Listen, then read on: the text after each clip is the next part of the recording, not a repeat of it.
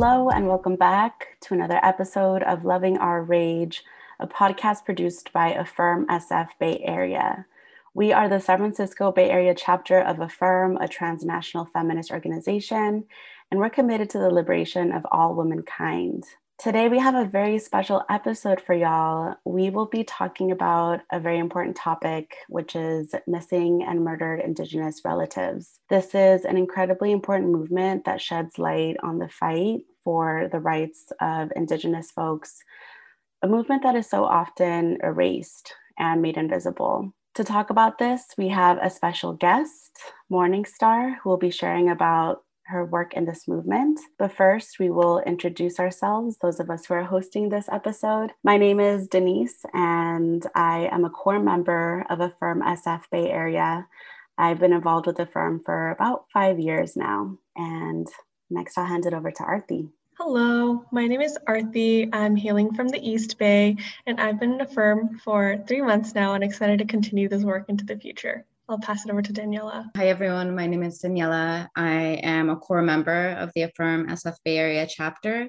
I'm currently residing in the South Bay, and I've been a member of the organization since 2014. Thank you all. And now we would love it for Morningstar if you could please introduce yourself. Shimi Sunwi, my name is Morningstar Gali. I am Ajumawi Band of Pit River, which is located in Northeastern California consider the San Francisco Bay Area to be home. I was born and raised in Oakland, California, part of the AIM for Freedom Survival School, which was also known as the Oakland AIM House. So, have lived throughout the East Bay and worked throughout San Francisco for over two decades. And it's an honor to be here with all of you.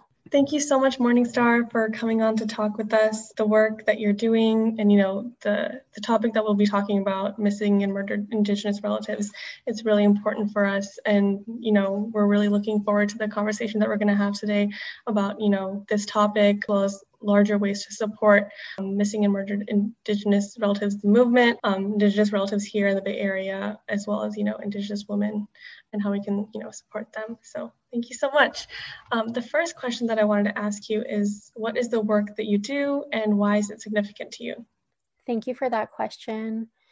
So, the work that I do is serving as the project director for Restoring Justice for Indigenous Peoples you can find more information at indigenousjustice.org. Through the work of RJIP, we work to expose and address the disparities of California's Indigenous peoples, especially women and youth within the carceral system.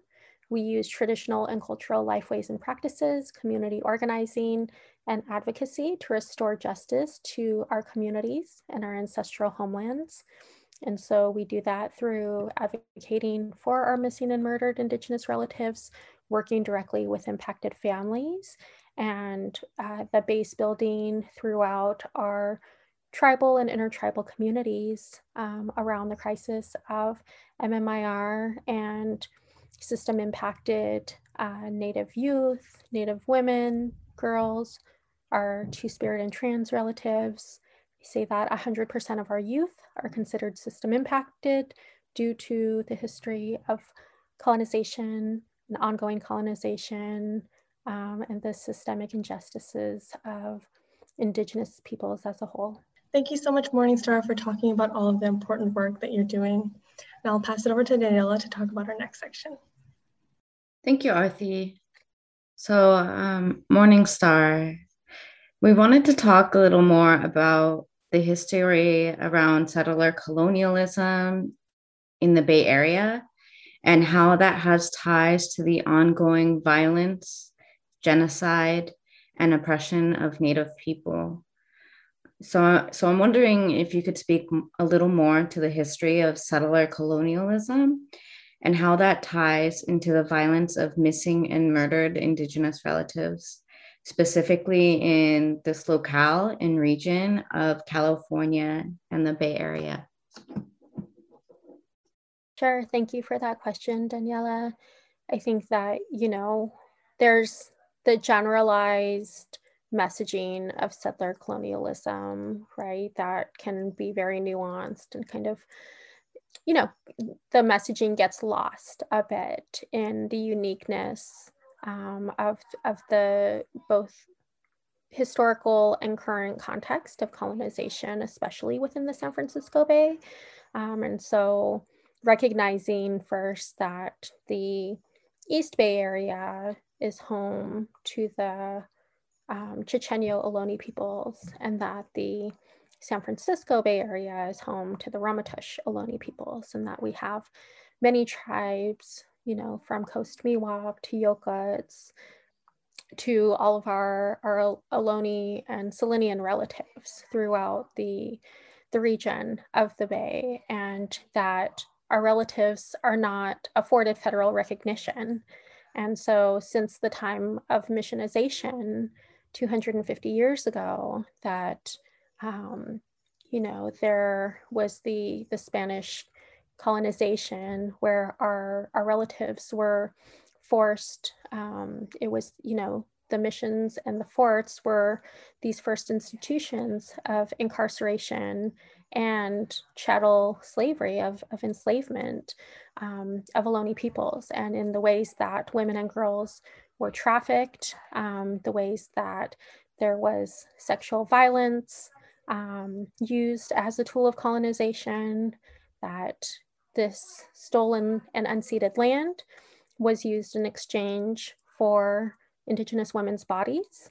Um, and so we see those and we experience those effects very much today in terms of the policies, the paternalistic federal Indian laws and policies that say that the US government gets to decide who is and who is not an Indigenous person um, based on, on blood quantum and based on federal applications and petitions for California tribes.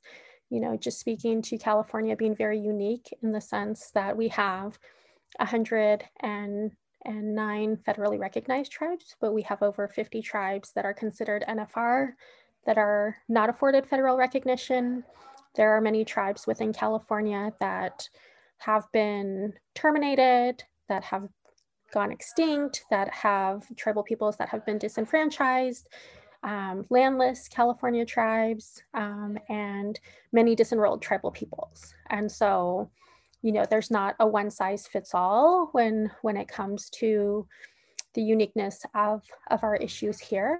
And so again it's um, challenging that erasure and you know and and invisibility of california tribal peoples but also recognizing how um, that directly affects women children um, our especially our girls and our our two-spirit relatives Wow, that that context I think is so important and it's so needed because I think nowadays when we talk about you know the impacts of colonization and imperialism, um, some folks tend to think of them as a thing of the past, a thing of you know something that happened hundreds of years ago, um, when in fact it's something that still has a very real impact on the lives of people today, and especially on those who are most marginalized.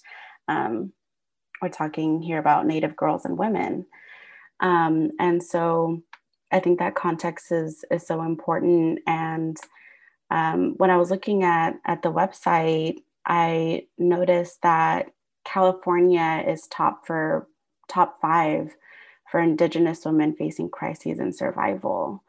Um, can you talk a little bit more about what does safety for Indigenous women look like in California and the Bay Area? Sure, I'll share that. Yes, California is within the top five. Um, San Francisco, the city of San Francisco, is number one, um, the number one city, and the city of Sacramento is number two um, throughout our region in terms of the high rates of disappearance and murder of Indigenous women and girls. And so, you know, we have I mean, even just talking about it, you know, it's it's very personal. These are our sisters, these are our friends, these are, you know, our relatives that that we've grown up with and, you know, didn't ever think that this would be you know, situations that we would be addressing. You know, these are my sisters that I, I was in ceremonies with, and, you know, they would help us with security on Alcatraz Island.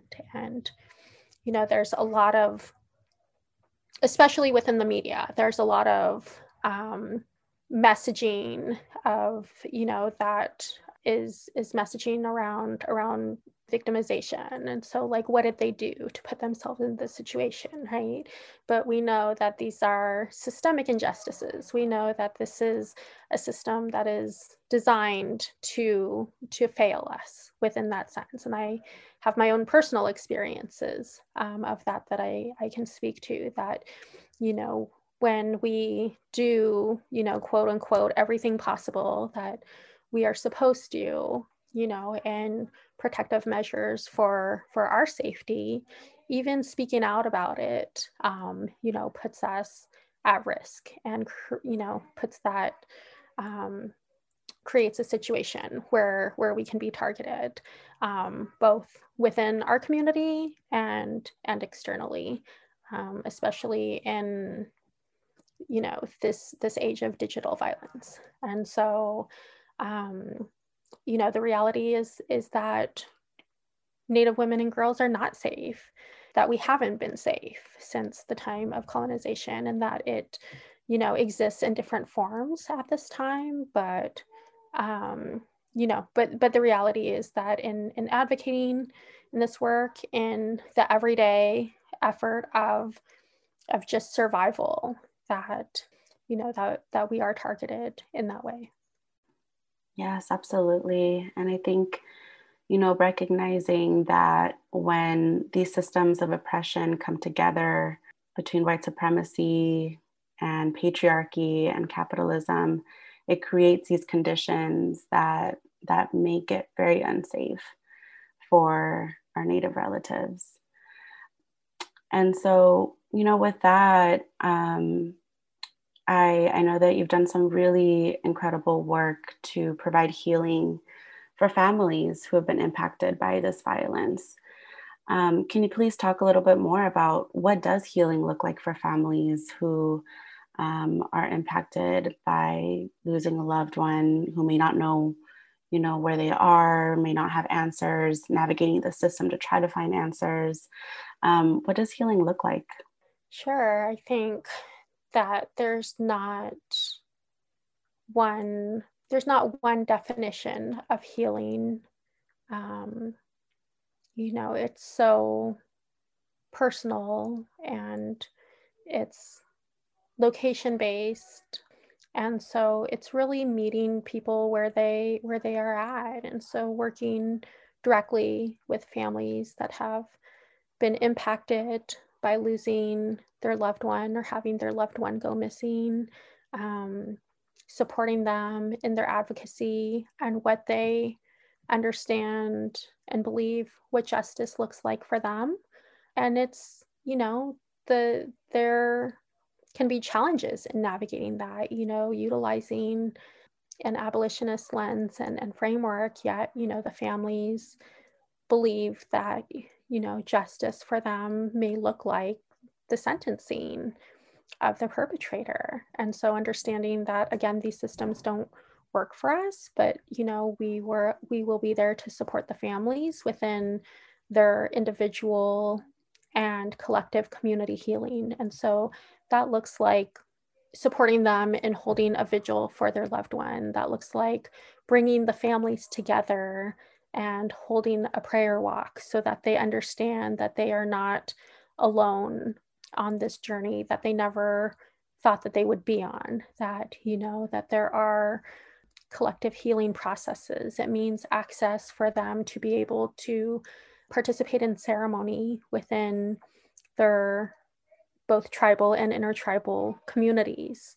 You know it's a multitude of healing justice practices um, ensuring that they have childcare and maybe some gas funds and just you know groceries in the fridge for their children and just the support that they need overall to get through their day-to-day experiences. Um, there's so much in terms of just witnessing and supporting um, families that you know the toll that it it has taken on children whose whose moms have have gone missing or been murdered some of them right in front of them on you know their their sisters the way that addiction and violence um, the way that those cycles are are perpetuated. And so it looks a lot like hey let's go to ceremony this weekend. Let's you know have access to that.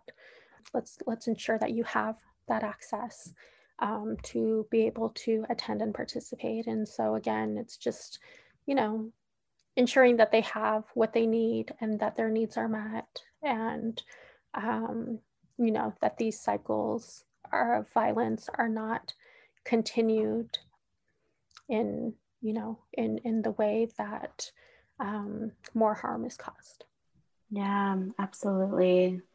Thank you for sharing that and really providing the the broad scope of what healing can look like there are so many ways to approach healing for for these impacted families and when we first spoke, you shared a story about a ceremony at Sutter's Landing. Would you be willing to share a little bit more about that particular ceremony and why it was why it was uh, sort of significant? Absolutely. Um, for the past couple of years, I've lived within the Sacramento Valley area, and I'm a guest on the homelands of the Nisenan Miwok and Maidu tribal peoples. And so building that relationship with the local tribal communities, um, acknowledging that again, the tribes within the area are, are considered far non-federally recognized. And so really just trying to advocate and and support through, you know, the issues that that they um, are faced with. And so a big part of that within the Sacramento Valley area is is the naming of Sutter and the use of Sutter's Fort. And so, what Sutter's Fort represents within uh, downtown Sacramento is this institution that is really the epitome of enslavement and genocide of California Native peoples.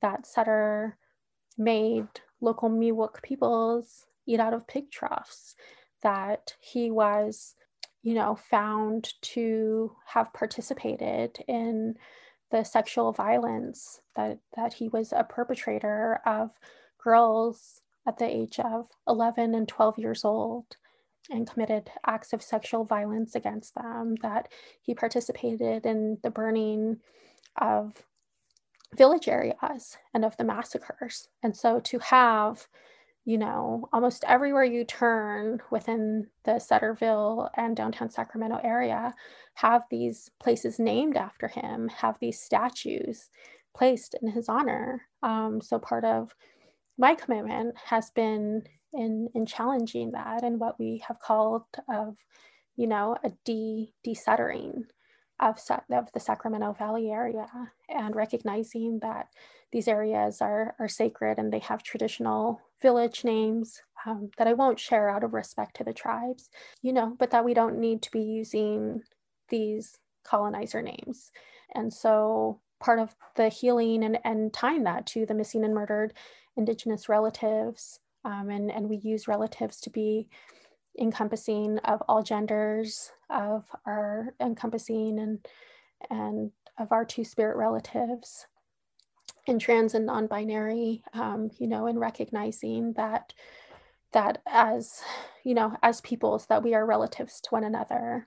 And and so we started down at the river and we had local tribes provide an opening and when we were organizing this event um, you know it was in the midst of a pandemic i honestly thought that oh we'll have you know 200 people max and even that's kind of pushing it like we'll have 50 people show up in the morning, 9 a.m. on a Saturday morning.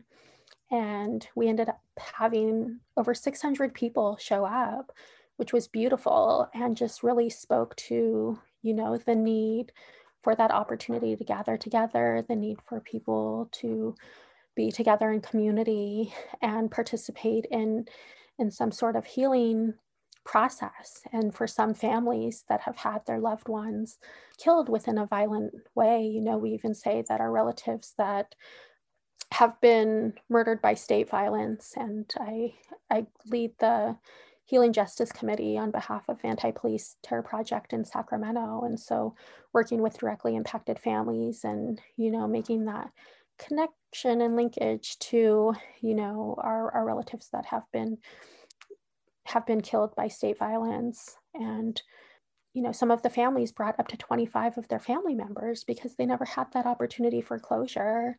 It was all too traumatic in terms of what they were dealing with at the time. And so we gathered at the river and we um, had prayer said on behalf of the local tribal peoples, had a really beautiful welcoming.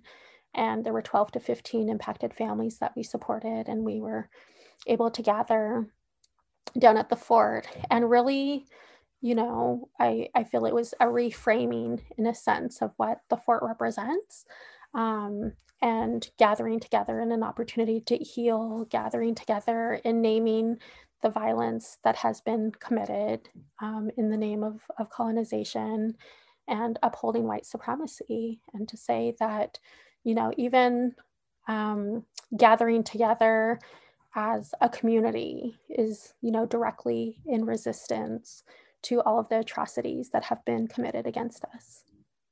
Absolutely. Thank you for sharing that story. Um, and I think it's such a testament to the need for community and holding one another um, and supporting one another um, as part of the healing process. And so now I'll pass it over to Arthi for our next question. Yeah, thank you, Denise, and also thank you, Morningstar, for you know sharing those um, you know moments and those stories from you know that incredible um, march that you that you organized. So now I kind of wanted to talk about um, what we have been talking about, which is you know the increased uh, sexual violence that Indigenous women face as a result of you know settler colonialism, colonialism imperialism, and uh, capitalism. And we wanted to talk specifically with you about um, how the role of hypersexualization of Native women um, impacts this you know increased rate of uh, sexual violence that they experience. Sure. Um, yeah, thank you for that question because I think that it's not an issue that is discussed as much as it should be. You know, we may have, you know, some conversations around Halloween, for example, in, in terms of, you know, the hypersexualization around, you know, Indian princess and Pocahontas costumes. But, um, you know, it's it's ongoing, especially with the mascot issue and the way in, in which Indigenous peoples are represented within this characterization and cartoonization of, of who we are, that we're not actual people, that we're not human in a sense, that we don't exist in that way, and the way that that's translated to Indigenous women and girls. And, you know, any any of the costumes of you know, are, are extremely hypersexualized, you know, and recognizing that Pocahontas was a 12 year old girl. You know, there's an entire, you know, Disney series of you know of of these uh, films that have been made you know that really have glamorized and, and glorified um, her story but recognizing that that she was a 12 year old girl that was taken and that was trafficked you know she was taken from her homeland and taken you know back to europe. And so you know telling again it's you know this effort to tell the truth in history and to really change that narrative of of telling the truth about the ways in in which native women have been have been exploited in that sense. And you know again going back to the trafficking of native women and girls the way that they were um, violated in using their bodies um, against their will, you know, in, in the building and of the missions and the building of the forts um, here throughout California. Um, and, and also in the ways that, you know, that's continued today in terms of the stereotypical imagery and, um, you know, very much this messaging and treatment that, that we're less than, that we don't exist, or that we only exist within this uh, fetishization Yeah, thank you so much, Morningstar. I think it's important to realize that, you know, fetish, fetishization, um, hypersexualization, um, you know, rewriting history through Disney movies, these are all forms of dehumanization and they directly contribute to, you know, these incredibly high rates at which Indigenous women, Indigenous people are subject uh, are subjected to violence, state-sponsored violence that they face. Um, so thank you for naming that. You know, Morningstar, you've given us a lot of food for thought, and I can't help but notice how when you you're speaking to the history of the missions or you're speaking to to the figure of Sutter, how ever present and ongoing settler colonialism is, how insidious and naturalized it is, as if um, you know there's kind of the rewriting of history itself and the erasure of Native peoples, the erasure of um, of Native women, and also I hear these echoes of um, you know very young Native girls being trafficked um, as young as 12 years old, exploited, I'm wondering um, if you would be willing to elaborate on um, the phenomenon of um, the overrepresentation of Indigenous women in the sex trade and how this connects to the history of settler colonialism. Sure, it's absolutely connected in terms of um, the history of, of trafficking and the history of enslavement of of Native girls that they were. Um, I mean, that was you know in a sense a way that the uh, you know through these forced acts of violence that they were able to obtain um, our lands was through the violence that was inflicted on on native girls and women and um, you know subjugating them to to the violence in you know again in in that form um, that I, I spoke to in the last question of the dehumanization and and treating us overall as as if we are not human and that we don't exist um, in you know within within our our full selves. And so i think that you know that is very much continues today, um, but the roots of settler violence and settler colonialism is, is inextricably linked to the violence inflicted upon Indigenous women, to the way that Indigenous women were trafficked, to the way that our bodies were violated and stolen and you know that we even count that today in terms of our missing and murdered indigenous relatives that are women that are incarcerated, that are girls that are in the foster care system, that in all of these other ways of, of you know, that they are being held um, within these, you know, these, these systems that are keeping us from our families and from our children um, or keeping our children away from us. That absolutely is you know part of the resource extraction um, since the time of colonization, the violence that's inflicted upon Mother Earth on, on a daily basis in terms of these oil pipelines and the, you know, mining um, of, you know, what's considered resources. And not that these are, you know, our, it's not viewed as our sacred lands and our sacred water, that the commodification that happens um, is is absolutely tied in and i think that's something even that's challenging within the environmental justice movement is that you know there's not that recognition um, or even acknowledgement um, for those indigenous values and that it's more than you know like of course it's important to address climate change and you know in the crisis that we're in but it's so much more than that in terms of um, the way that Indigenous girls, Indigenous women, and Mother Earth as a whole um, is being violated. Right, absolutely. Thank you for making the connection between the violence on uh, Native bodies and the violence on, on Native land and how those are inextricably linked. I'm, I'm thinking just on some research we've done in our chapter in the Bay Area. And, you know, this is this is independent research. We're, we're not historians, or um, we're just organizers. And one of the things that we located in our research was how how the sex trade came to San Francisco during the gold rush and how the extraction and the, the exploitation of land and this the the colonial push westward was tied to mining of gold to to the establishment of of saloons and of and of brothels and so I guess I'm, I'm just connecting this back to, to your point on how this violence, it all comes simultaneously and um, they can't be understood separately because they co-constitute each other.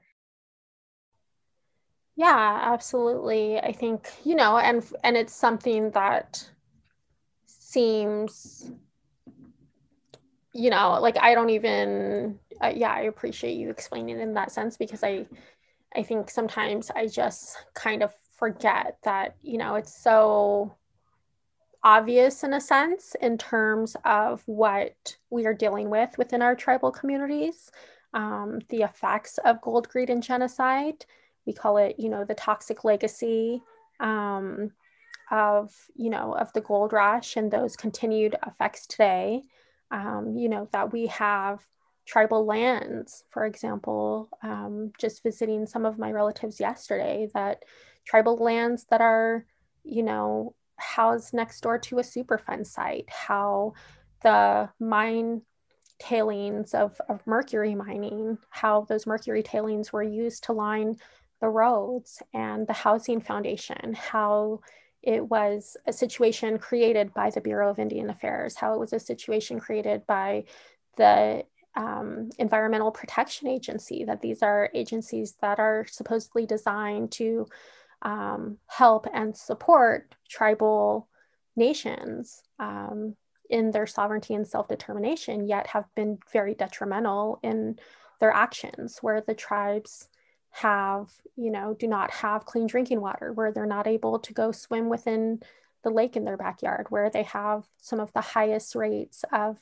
cancer and health effects just you know such as autism within tribal communities and that this even exists today here within california that people don't believe or or even know you know that there are communities that are are suffering in that sense and that very much is absolutely you know tied to this toxic legacy um, of the gold rush of gold greed and genocide of the trafficking of California Native women's um, experiences and and how that continues today um, in terms of you know the the trauma that we have experienced and continue to experience. I think even recently with um, you know the 215 children that were found in, in Kamloops, Canada, and just understanding that we have massacre sites all throughout California, that we have boarding school sites, you know, where we had 300 plus relatives that, that were massacred. And so, you know, um, almost being desensitized to it in, in that, that, um, you know, it happened, the genocide throughout California was so swift and wiped out 98% of our populations. And so for us to exist today, you know, having those experiences of our great grandmothers being trafficked, being force marched, um, to, you know, the violence and, and hypersexualization that our, our children experience today. Yes, absolutely. And this is why we we have to name these connections. Um, and keep this this history present um, and connect them to what we're seeing today because otherwise you know history will be completely rewritten and forgotten um, and so you know with that Morningstar we want to thank you so much for sharing space today um, and making these connections with us. The work that you're doing is so important. And, you know, as transnational feminists, we want to continue supporting the movement for missing and murdered Indigenous relatives. So, how can we support you and the work that you're doing? Um, can you recommend any pages or websites to follow, ways for folks who are listening to this episode um, to get plugged in to support? Sure. Um, yeah, I would just say thank you so much for for the support and opportunity to be able to um, engage in this conversation with all of you. For more information, folks can go to indigenousjustice.org or email us at nativejusticenow at gmail.com. Um, we do have, there's a couple of different Facebook groups. There's an MMIR Sacramento um, in terms of keeping um, updated on, on events um, and ways to support impacted families. There's, there's information there as well. Thank you again, Morningstar. This has been a really eye opening conversation in so many ways. And thank you all for tuning in to our second episode of Living Our Rage, a podcast by AF3IRM SF Bay Area. You can listen to us on Spotify, Anchor, and Apple Podcasts. Make sure you're following us on Instagram, Twitter, and Facebook. We are at AF3IRM SF. That's AF3IRMSF. Thank you, and we'll see you next time. Bye.